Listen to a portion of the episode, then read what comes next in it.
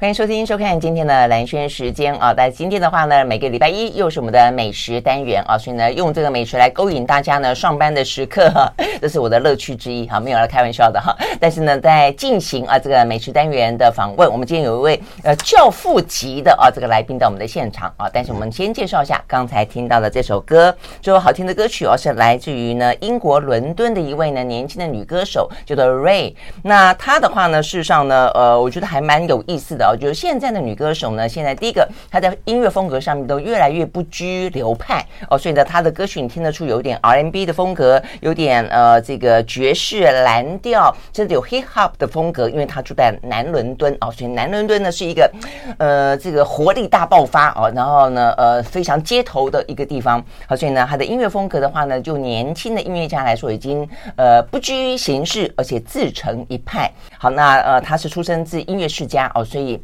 他的父母亲，他的祖父母啊，事实上呢，都是啊，浸淫在音乐当中，所以呢，非常有才华的一位呢年轻的女歌手啊，会唱歌，会作词作曲。Ray，OK，、好，那我们听到的这首歌是叫做《Five Star Hotels》。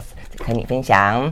好，那听完好听的歌曲，我们就要来介绍我们今天的教父级的来宾，他就是牛排教父了哈。但是呢，牛排教父呢这个名字呢，可不是轻易哦就可以得来的，不是浪得虚名的啊。他是邓有奎，Hello，呃，我要叫你邓师傅吗？你好啊，师傅已经呃到了很很多师傅的师傅、嗯、师傅的师傅的师傅了，桃李满满天下。OK，好，那今天很开心啊，这个邀请到邓师傅来。呃，其实邓师傅今年入行五十年，对不对？今年五十年，满呃到三月份满五十年。真的好，那你五岁入行了？呃，没有，我加十七岁入行到现在。哦，第一个这个师傅真的看来还是很年轻。第二个，哎，真的，我就做餐饮都是好早就入行哈，所以从小就当学徒就是了。哎，那个时代不太一样，那个时代是没有餐饮学校，嗯嗯，所以我们我大概国中毕业以后就出社会了。真的、哦、对，那第第二个到第三个行业其实就刚好做到那个。啊、真的？哎，那你前面还有做过别的什么行业？有，当过送货员。送货员，嗯，然后呢？我也做过美术灯的送货员，还有也做过纸盒子，哦、做过很两两两种不同的行业。哦，OK OK，嗯，那为什么会想要做餐饮呢？呃，我有一阵子失业一个月，然后没有饭吃。然后去找找到餐饮业啊，真的刚刚好我们那个总经理收留我了。所以你一开始是从洗盘子什么开始的吗？不会吧？是因为学徒的话，基本上面我是在日本的那一种日本铁板烧上班，所以他基本上面是比较，哎，打一个基础啊，讲先先从怎么样？先从那个哎精神上面磨练先开始。哇，讲的好好听啊！用从精神上面磨练，基本上就有点虐待，就是了，是不是这个？就是铁的纪律，钢铁般的纪律，对不对？有点呃，那个他模拟说你他呃有一个原则是上面是说，你假如可以把地板跟洗手那个洗手台、洗手间呃洗洗手间啊，洗手间洗得干净的话，那基本上面那个呃换你来做其他的。比如说洗洗菜啊，嗯，洗洗做做料理啊，你就大概那个精神会把握住，那个时候再来料学习呃材料啦，哦或者一些技巧啊，是比较比较可以顺利了。真的是这样，所以真的是先从洗厕所开始的。是是是。那请问你洗了多久厕所才？一年，整整一年。整整一年，每天要洗七间厕所。哦，那所以你们那个铁板烧蛮大的耶。呃，也不是，因为我们是四层楼。那客用的洗手间有四间，对，那员工的有三间。OK OK，对，我，好辛苦哦。那你们家现在的厕所都很干净吗？哎，我也最后，我我也最注重这一块哦。真的哈，一个是我觉得很多事情从小就就被训练的，他会因此带着你跟着你一辈子哈。会跟着一辈子，那个是养成一种习惯。哎，好像真的变成一种强迫症，因为觉得你那个去看到没有看到好的洗手间，你就会觉得它的卫生就不好。嗯，是。事实上，就算我我从小没有像那个任师傅一样被要求洗马桶、洗厕所，但我也是觉得厕所干不干净，其实跟一个管理。跟卫生有关系，是，它是蛮直接的哦。哎，那你现在在做餐厅管理的时候，你会要求你的学徒们 先从洗厕所、刷地板？应该应该没有，我们是一定会有有那个就是有一些轮啦，有一些时间的那一些规范，说他要去把洗手间弄干净，但通常都经理人在管。经理人在管，应该是这样子。是是是，但是我们一定会有一个嗯一一致的标标准。嗯，对。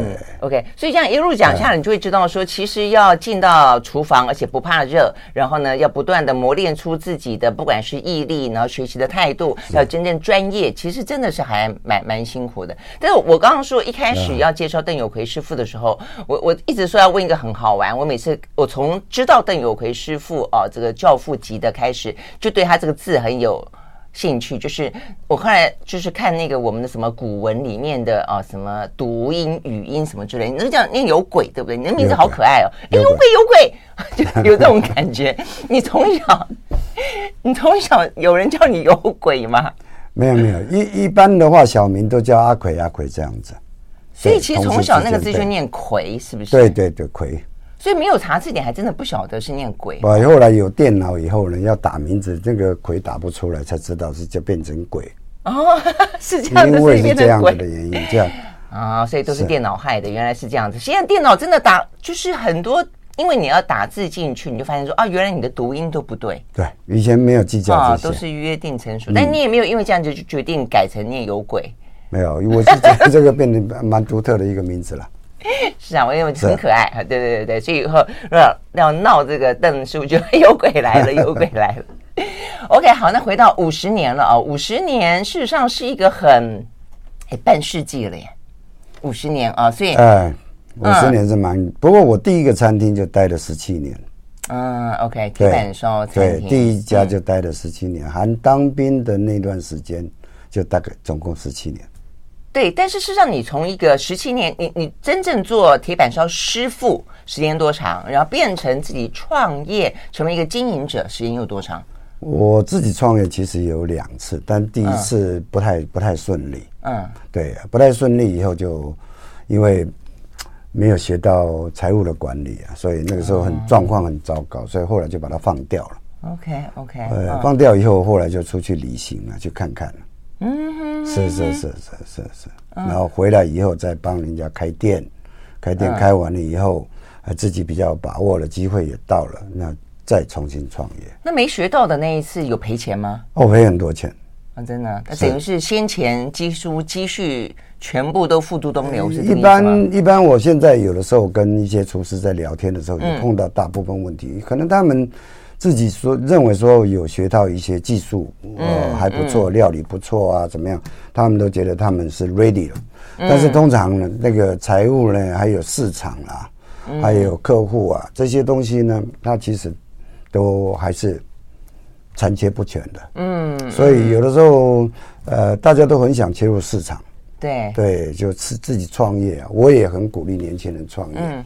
但是这些东西真的是有的时候不是说你全部准备到好，你再下场，这不太有可能是这个样子的。哦，所以我以为你有了自己的经验，你是要鼓励大家说这些部分都要学会了之后再做，不是？你是觉得就做，然后摔跤了就没关系，赔了就算了。因为自己自己做的时候，厨师自己创业有一个很大的优势，就是说你比较会用心去做，因为你是自己做自己的作品。嗯，所以你的那个呃那个什么用心程度会比较比别人好，嗯，比拿人家薪水帮人家做事好的太多了。是这样子吗？对，这样听起来对对那个消费者也好。是，所以那个现在有很多那种叫我们做铁板烧的时候，通常都跟消费者直接。哎，对对对，没错。所以我们也因为这样子学会。消费者心态，我也这样想哎，我在想说，你可以开那么多家的这个牛排馆呢，那么的成功，而且呃，从去年底吧，我觉得今年是五十年嘛，啊，这个去年底呢，呃，这个等于是连续拿了五年的米其林一星的这个牛排馆，在大直台北大直之外，你又呃又开了另外一家叫做 DNC。Right，呃，这个 Resident，然后再来在林口又开了一家叫做 Amber Hill。那事实上你在高雄、台中也都有，所以我的意思就是说，呃，我就在想说，为什么你可以这么的去掌握到市场跟消费者的喜好的改变？我就觉得可能跟你版钱有关系，有关系，哈，对不对？有关系。我现在的管理模式也跟一般的人不太一样。嗯，一般 我以前帮人家当过顾问的时候，我曾经碰到就是说。一般来讲的话，就是说，假如主管权限最大的时候，通常他是会把召开会议的时候，会把所有其他的人干部全部找到这边，找到办公室来。但是我们觉得说，哎，营业场所通常营运单位比较需要的是消费者需要主管在现场，嗯，或者有人能够回应他的那个消费感觉的时候呢，我觉得主管是应该在营运当中应该在现场是比较好。这样，所以后来我就把整个那个那个经营的方式呢，就倒过来，我的管理模式是倒三角形的，嗯，就是越有前线的人呢，越要到往前去支援，到第一线。对，支援第一线，因为第一线的人通常是跟消费者接触最多的人。嗯，那你要是没有给他好的训练跟 support 的话，嗯，通常你跟消费者之间的 gap 会越来越大。嗯，对，不管你做制作什么商品，你开什么价位，做出什么料理，跟消费者的接触就觉得不接地气了啦。就比如说跟跟这个呃第一现场脱节越来越远，是蛮多餐厅权力越来越大，是蛮多餐厅的他们都有这一类型的方式，对。OK，好，所以你看，五十年累积了多少多好的经验啊！所以让啊这个邓有奎师傅不只是在料理上越来越精进啊，所以呢开的牛排呢看起来很精彩，呃，他也带来这个这一季最新的菜单。另外的话呢，在整个经营上面来说的话呢，版图也越扩越大。好，我们休学完呢，就来聊聊呢，呃，邓有奎师傅呢五十年有成是什么样的一个过程？马上回来。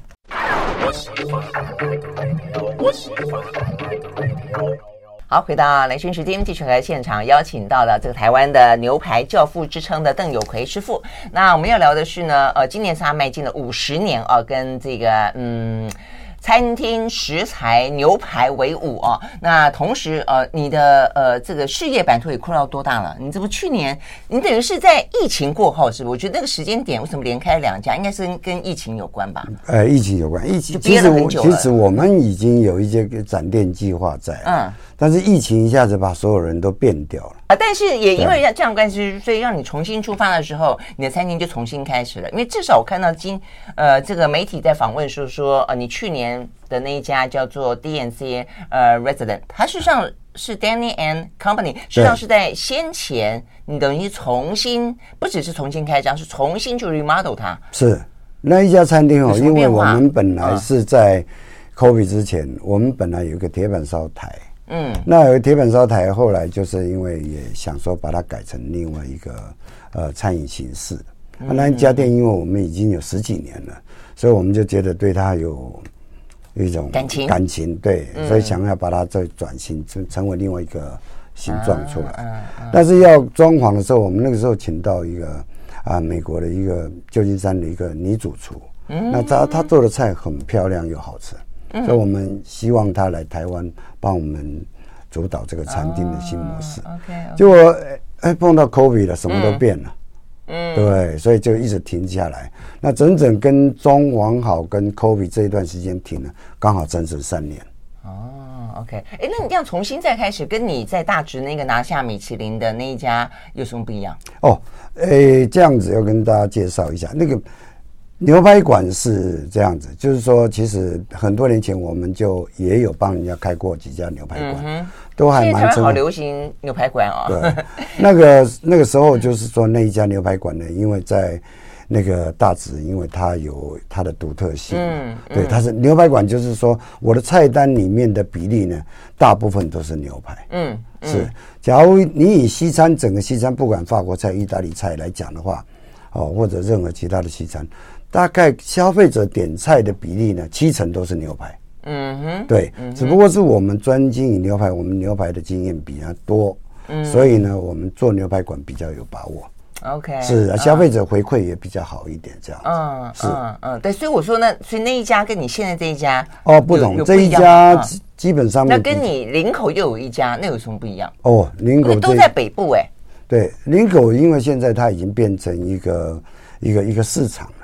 对，嗯，嗯。对，但是因为一般来讲的话，有这个 Hill 的名字，就 H I L L 这个这个这个 Hill 的话，通常呢，在国外呢，我发现呢，都是比较很多好的人会去聚集的地方，哦、对 是这样子吗？啊，我们自己也搬到那边搬很多年，哦、什么 Rowland High 啊，什么什么 Hill 啊，对对对，Beverly Hill 啊，这些、哎、对对对就很多，好像一个小小的山丘，一个比较独立的社群，或者是跟社区，是是，是，是，而且这几年来，它已经聚集了很多的，你看看现在你科技业什么都会进去，嗯哼，对，所以我们觉得那边就提供一个好的那个比较比较比较什么比较。哎，像教父的话，就比较是 business dining，、嗯、就是比较应酬啦，嗯、或者有一些他们比较正式一点，是不是？正式一点，所以要、嗯、你你就要对女朋友好一点呐、啊。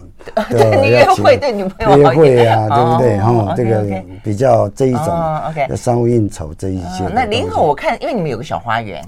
是那个是比较 family，所以所以它的设计就会比较 casual。啊，是这样子。是。好，所以林口比较是因为它地地理的独特性啦，而且呢，它可能就自成一个格局，自成一个王国，所以在那个王国里面开一家牛排馆，它可能就就具有它这样的一个市场的效果。当然，林口也有一些商务，商务也有商务，也有也有。其实那个龟山这边什么园区啊，还有桃园啊，林口在地的都有蛮多的商务，对。好，所以各自怎么区隔它的菜色啊？包括呢，我们这边有看到这个这个月六月份的这个新的菜单，哇，每个都看好好漂亮。那这个菜单里面看起来，我自己看了一下，我发现说是牛排馆啊，当然最主要是灵魂是牛排啦哦，但是其他的一些呃沙拉啦、前菜啦、甜点啦，我觉得这个整个呈现的风格里面，我觉得有点点欧风，又有点日式，又有点台式的东西在里面。其实现在感觉起来很。自由自在哦，很像我们刚才一开始听那首歌哦，就那不拘流派，自成一派。休息会，马上回来。I like 103, 好，回到蓝轩时间，继续和现场邀请到的，在台湾有牛排教父之称的啊，那他所拥有的牛牛排馆，在过去几年的话呢，连续得到米其林一星啊，他是邓有奎师傅。好，那我们刚刚聊到的是啊，因为他又开了一些新的餐厅，那呃，在经营上面各有各的一些想法啦哦、啊，那我想呃，跟这些年，我觉得台湾人真的好爱吃牛肉哦哦、啊，那呃，但是另外一方面的话呢，也展现出来啊，他跟着市场的呃这个脉动，也出现非常多的一些呃转变哦。这很多的一些不同的呈现，包括我们刚刚讲到的有欧式、日式、台式，都在牛排之外的呃这个前菜、沙拉跟甜点里面呈现出来。好，但是问题是牛排教父嘛，啊，这个灵魂当然还是牛排。好，所以呢，我要先讲讲啊，在这两家新的啊这个牛排馆诞生的时候，我看到很多媒体都着重在说，你特别呈现的不是美国牛了，说台湾呢很习惯吃美国牛、澳洲牛，但这一次的话呢，是日本的。国产牛，然后说它有和牛的品质跟口味，嗯，好，所以我觉得这部分就是要回到牛牛肉的专业了哈。台湾人很爱吃吃美国牛，我以前不太爱吃吃肉的哦，但是后来发现，哎，美国牛是真的有它的甜味。那一般就是说，它因为吃玉米的关系嘛，哦，那所以呢，所以我觉得美国牛确实有它的一个非常呃独占市场的一个原因在啊、哦。那但是日本的话，所以我就说，美国牛、澳洲牛、日本牛，在你的选择上面来说，你你就你那么长时间的料理牛排来说，各自有各自怎么样不同的风味。但为什么你要选择日本的国产牛？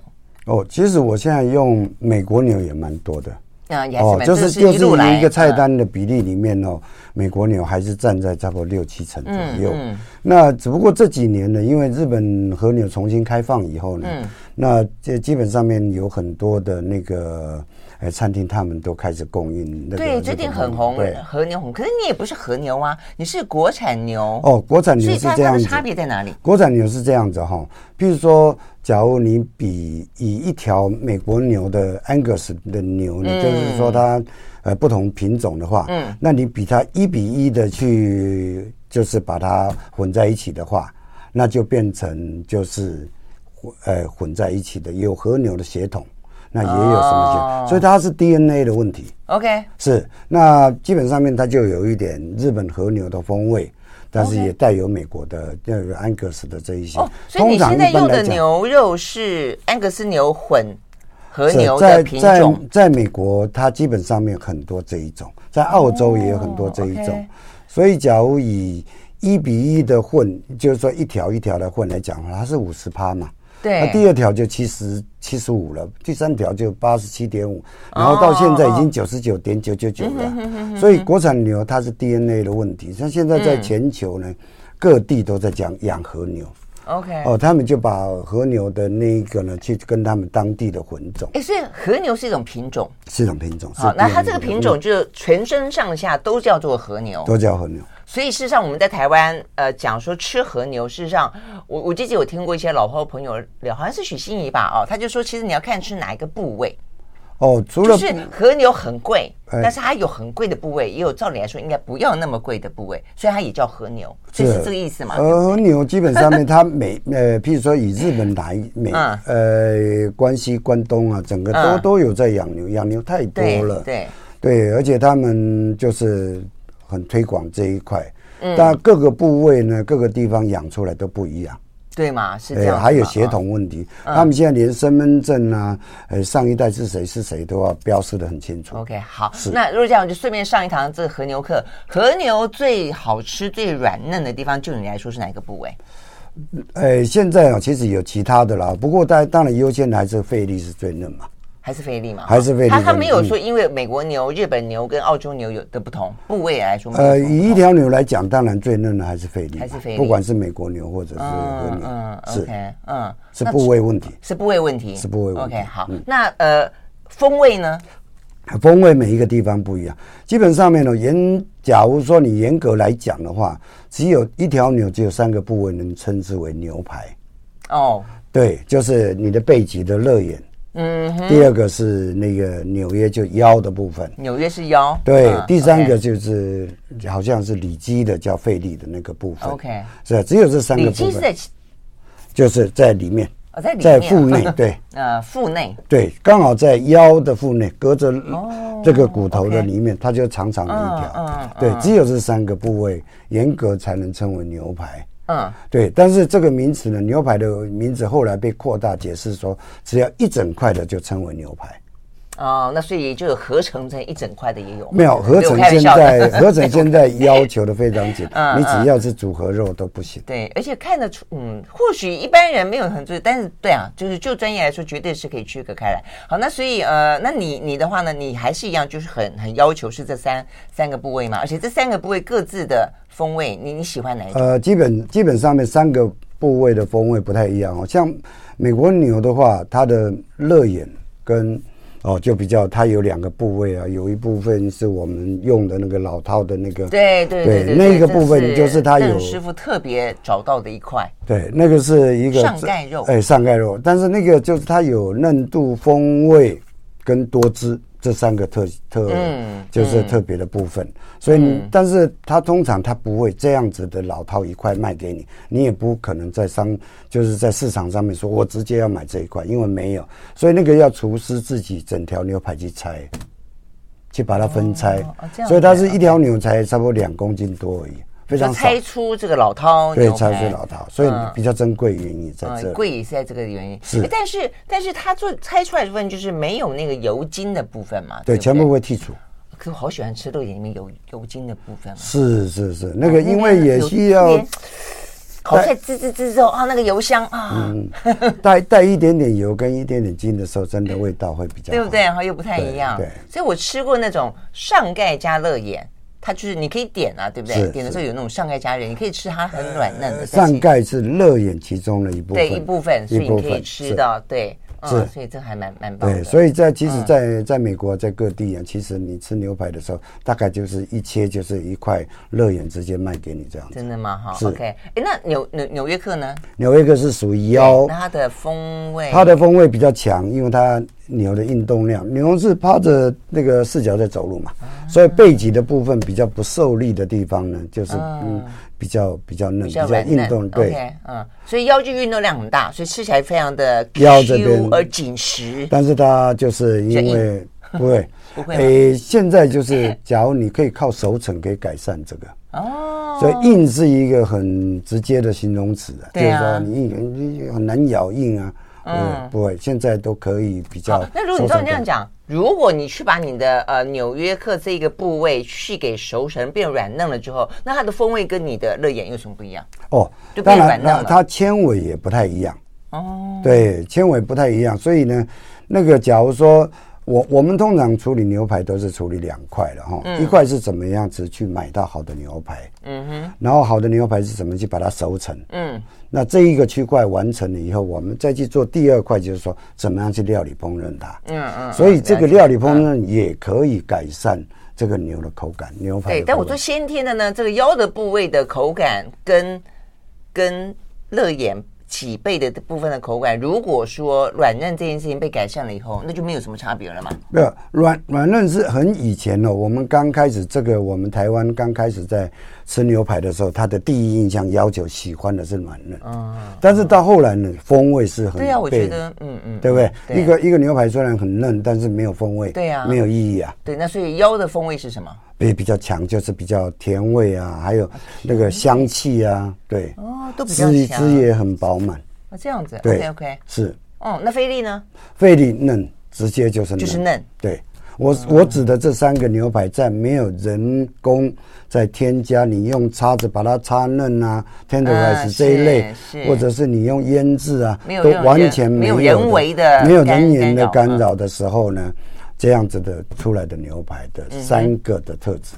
嗯，OK，好，那、嗯、呃，日本牛跟美国牛跟澳洲就不同国家的呃养出来的所谓的一方水土一方人嘛，哦，所以一方水土一方牛是什么样子的不同呢？我们休息了，马上回来。I like 103, I like radio 回到蓝轩时间，继续和现场邀请到的邓有奎师傅啊来聊他最专长的啊，也是很多人呢慕名而去他的牛排馆的牛排啊。好，所以选牛排就已经是很很很很关键的一个了啊。那所以我们刚刚讲到了部位，那再来的话呢，就是不同的国家的牛，不同的养法嘛，对不对？不同嗯。所以那个养的方式，当然每一家每一个国家的配方都不太一样。嗯。哦，我也去参观过人家养殖的时候。那个给牛吃什么？嗯，对啊。哦，那个每一个国家每一个厂几乎都有一点不一样。嗯，其实牛排馆对于呃这个邓永奎师傅来说，其实只是一开始的出发啦。现在整个要经营餐厅的话呢，你虽然说好的牛排馆做的非常非常的这个独到而有专业性，但其他的部分也必须要，就是消费者也越来越挑剔了嘛啊。嗯、所以呢，邓师傅讲到说，他请到旧金山的那位女主厨 Kim Adler。嗯、所以你说你的这些菜单的作品的。美丽程度是因为他的关系，呃，因为这位厨师是一位女生，女生美感特别好。对对对，我们在 一九年的时候，因为跟他认识了，后来我们就到旧金山拜访他。那我们请他要进来，在帮我们那个设计这一家的菜单的时候呢，就刚好就碰到 COVID 的，嗯，所以那个整个餐厅就被停下来，因为要重新装潢啦，在菜单要设计啊，他又要从美国来。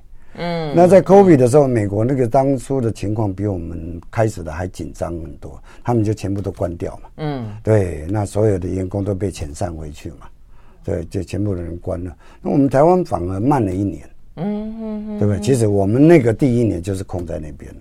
哦，那第二年换我们被关，真的是轮流关。对对对。好但，所以你你希望他所设计出来的，因为你呈现出来的牛排馆，其他的这一部分对你来说，它的重重要性在哪里？你希望呈现出什么样的风格？其实哦，有蛮多可以，因为他这一次要来的时候，他其实用了蛮多台湾的元素，对不对？哈，我就所以我看起来有点台式的部分。是是，他总是会先要求我们说。那个这一季台湾的那个材料是什么？嗯，当季的材料是什么？嗯嗯。那他会在旧金山先做 study。嗯。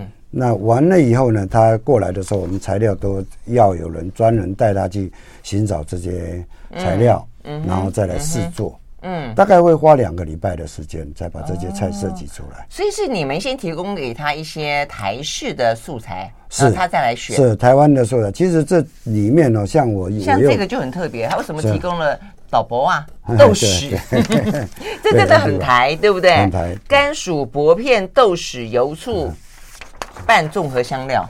我要我要我要特别介绍这一个这个这个哦，这个面包是他开发出来，嗯，这用台湾的地瓜做的面包哦。但是那个我们刚金黄金黄的，对，这一个用橄榄型的这一个，嗯嗯，就看起来像巧克力的，像巧克力。其实它是用银铃的黑蒜头跟奶油去拌起来的。哦，所以你看不出来，它设计是这样设计。OK，那真的是很漂亮，像甜点呢。对对对对。哎，你刚刚这样讲，它这个真的很有巧思，因为奶油加黑蒜，黑蒜头实际上在铁板烧里面，你吃黑蒜头或者说吃蒜头，它有就有点像抹酱，有点像抹酱，对不对？所以这是铁板烧里面很特殊的一种做法，它真的就跟西式的奶油放在一起了。对。我们一开始的时候，哎，什么巧克力要来抹，嗯，要抹面包。啊，原来是蒜头加奶油呢去磨面包，而且还是黑蒜头，是黑蒜头。对，所以这个你看也也很台，是，所以这是你鼓励他，希望他这样子去。没有他他的创作，他错。这这里面我比较有参与意见的应该是牛排，是牛排吗？啊，还是你的专业？其他的应该都是他百分之百的创作，是。在里面也有点日式，所以这个日式我觉得也也很特别，就是什么牡丹虾啦，还有你这个是这个是哦，不是这个是青干鱼哈，青干对青干鱼，因为哦一般来讲吃日本吃生鱼片的话，大概离不开就是会给你一些瓦萨比跟酱油嘛，对。对不对？但是呃很多年前很多年前就是说日本料理到了旧金山西岸以后呢，因为西岸有很多好的鱼嘛，所以他们。外国人吃鱼的方式比较喜欢用水果来跟它搭，嗯，哦，比如说柑橘类的东西就很搭，嗯，对，那柑橘类是基本味道嘛，这里面其实它，诶，有带一点点隐味的话，这几年呢，基本上面的隐味，鱼的隐味已经不是用酸味来做主题了。嗯，都会带微甜的东西，配的酒会会带会带一点点微甜的东西，哦、这样子。对，嗯。然后因为鱼的味道会被稍微带甜味的呃配材呢，就是它匹配的材料呢，可以引出它的味道出来。哦，所以以前比较习惯就觉得好像搭柠檬，现在可能不只是柠檬了。哦，柠檬可能你就是太酸了，就直接让鱼的那个什么，嗯、它会。酸味通常为了要去腥嘛，嗯嗯，对不对？但是鱼本身很新鲜的，就没有什么腥味了。嗯嗯嗯。哎，所以你其实虽然专专长来做牛排，但是你要对牛排之外的东西也要很熟哎哈。是，我是很常常跟师傅讲说，会吃才是师傅，不是会做才是师傅。我常常跟他讲这个逻辑，因为你做了半天，你不知道这个东西对不对，但是你会吃，你就会自然你学的很容易就把菜表现出来。对啊，而且你呈现出来的也是你的观念上，因为在国外的牛排馆，感觉上好像就是就是很主要就一块牛排，它其他的部分的配配菜没有那么丰富。是，但其实我们也是把我们呃想用牛排的经验呢分享给消费者。其实消费者比较也想知道说什么是好的牛排。嗯，是，所以渐渐的，其实台湾这五十年来，你看台湾刚开始有牛排的时候是那个。我家牛排 PS 的时候，那个美金在中山北路的时候。哦，你说比较真的道地的牛排，对对，那个时候才开始有，否则那个时候台湾根本没有牛啊。嗯嗯嗯，对啊对啊，对啊，只有耕田的牛啊，大家有不？对，黄牛有对哦，所以那个年代嘛，所以那个也那个因为那个因素呢，那个时候开始有国外的牛进来。嗯，但是那个时候的牛品质都很不好。嗯。对，所以都是要用。后来有渐渐有澳洲进来，你都是需要用腌制了。那要不然你消费者都呃口感不好的话，他们都比较反弹。那渐渐这几十年下来，我发现我们台湾的消费者很会吃牛排，很懂吃牛排，是真的是哈，很挑剔。所以你要是稍微牛排弄不好，很容易被抓包。你有过这种经验吗？有啊有啊有，当然有啊，对啊对啊，很多。OK，对，那我们也当然，消费者的反应对我们来讲都很很珍贵啊。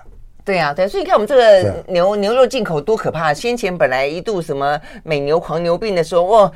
本来很多国家事实上有些都直接禁了，台湾还有一群人觉得说不要禁，我喜欢吃美牛，我吃了自己认了。是就其实给消费者去做决定了。其实现在牛都有 DNA 证明了，嗯，对，它基本上面都有身份证了。是啊，对，所以走到这一块的时候话，你比较可以追溯，比较可以管理，嗯，对，嗯，那消费者会比较安心。嗯，OK，好，我们休息再回来。好。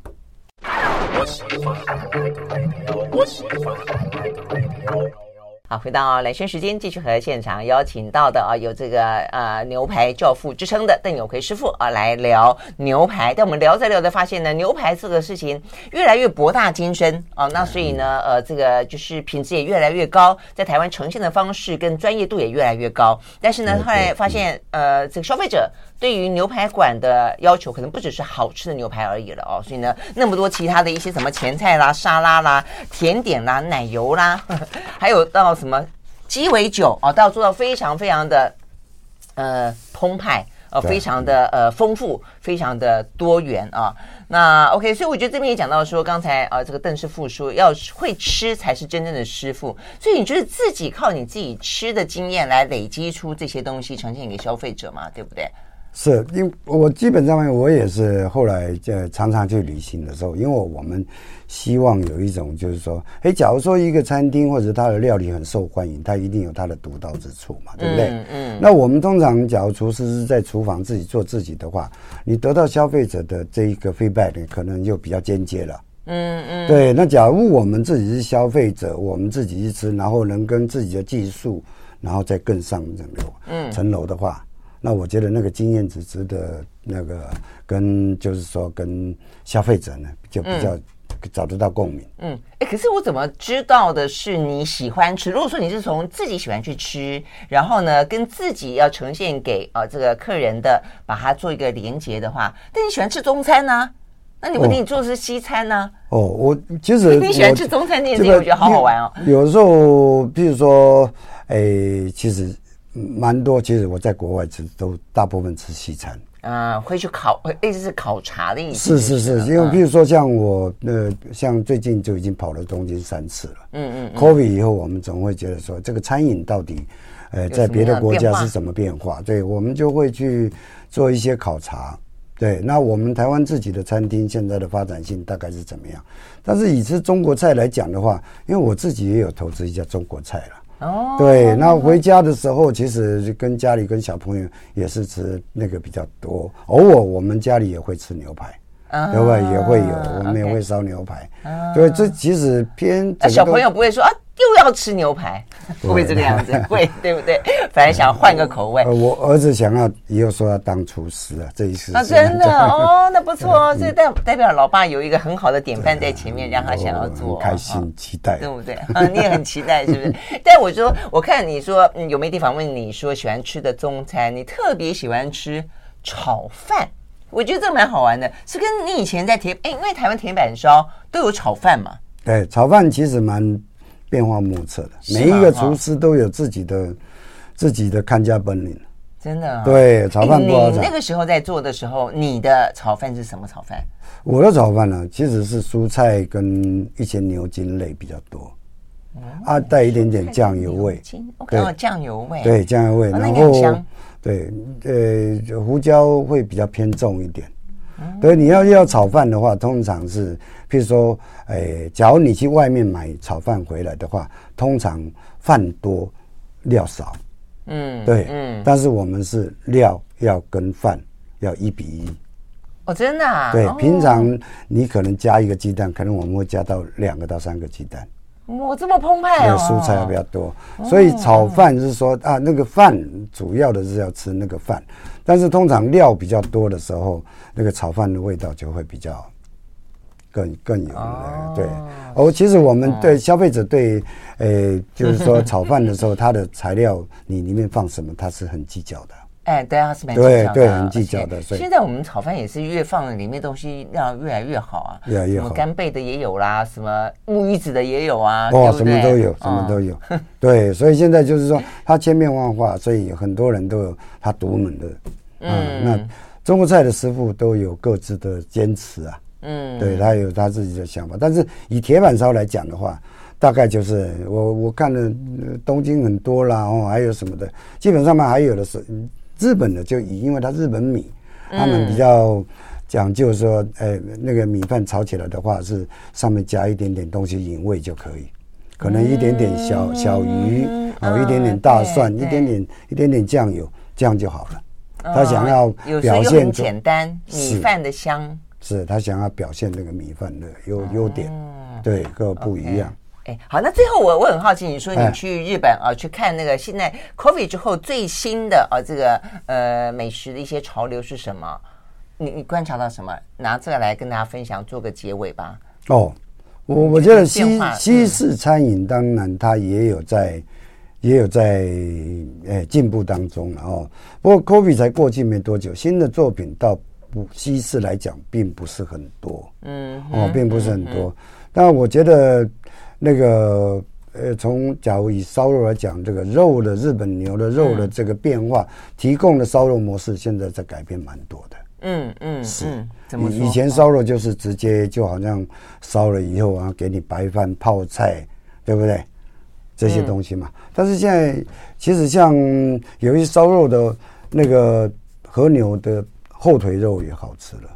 还有屁股也好是，肩膀也好，今天这个叫叫 rump 在，OK，对 rump top sirloin 这一个，还有修的。哦，像他们的部位越来越多，对，它的修的修的修的很多的形状，把筋都剔除了，然后切小小片的来享用的，而且蘸酱盐味的，做熟成的和牛做熟成的哦，都很多。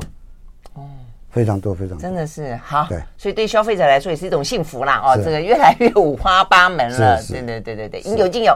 好，今天非常谢谢谢谢呢邓永辉师傅，到我们来现场来聊那么多哦，跟这些餐厅经营，还有呢好吃的牛排等等哦，美食的一些事情跟一些呃做法啦哦，非常谢谢师傅喽，谢谢，嗯，好，拜拜，谢谢，拜拜。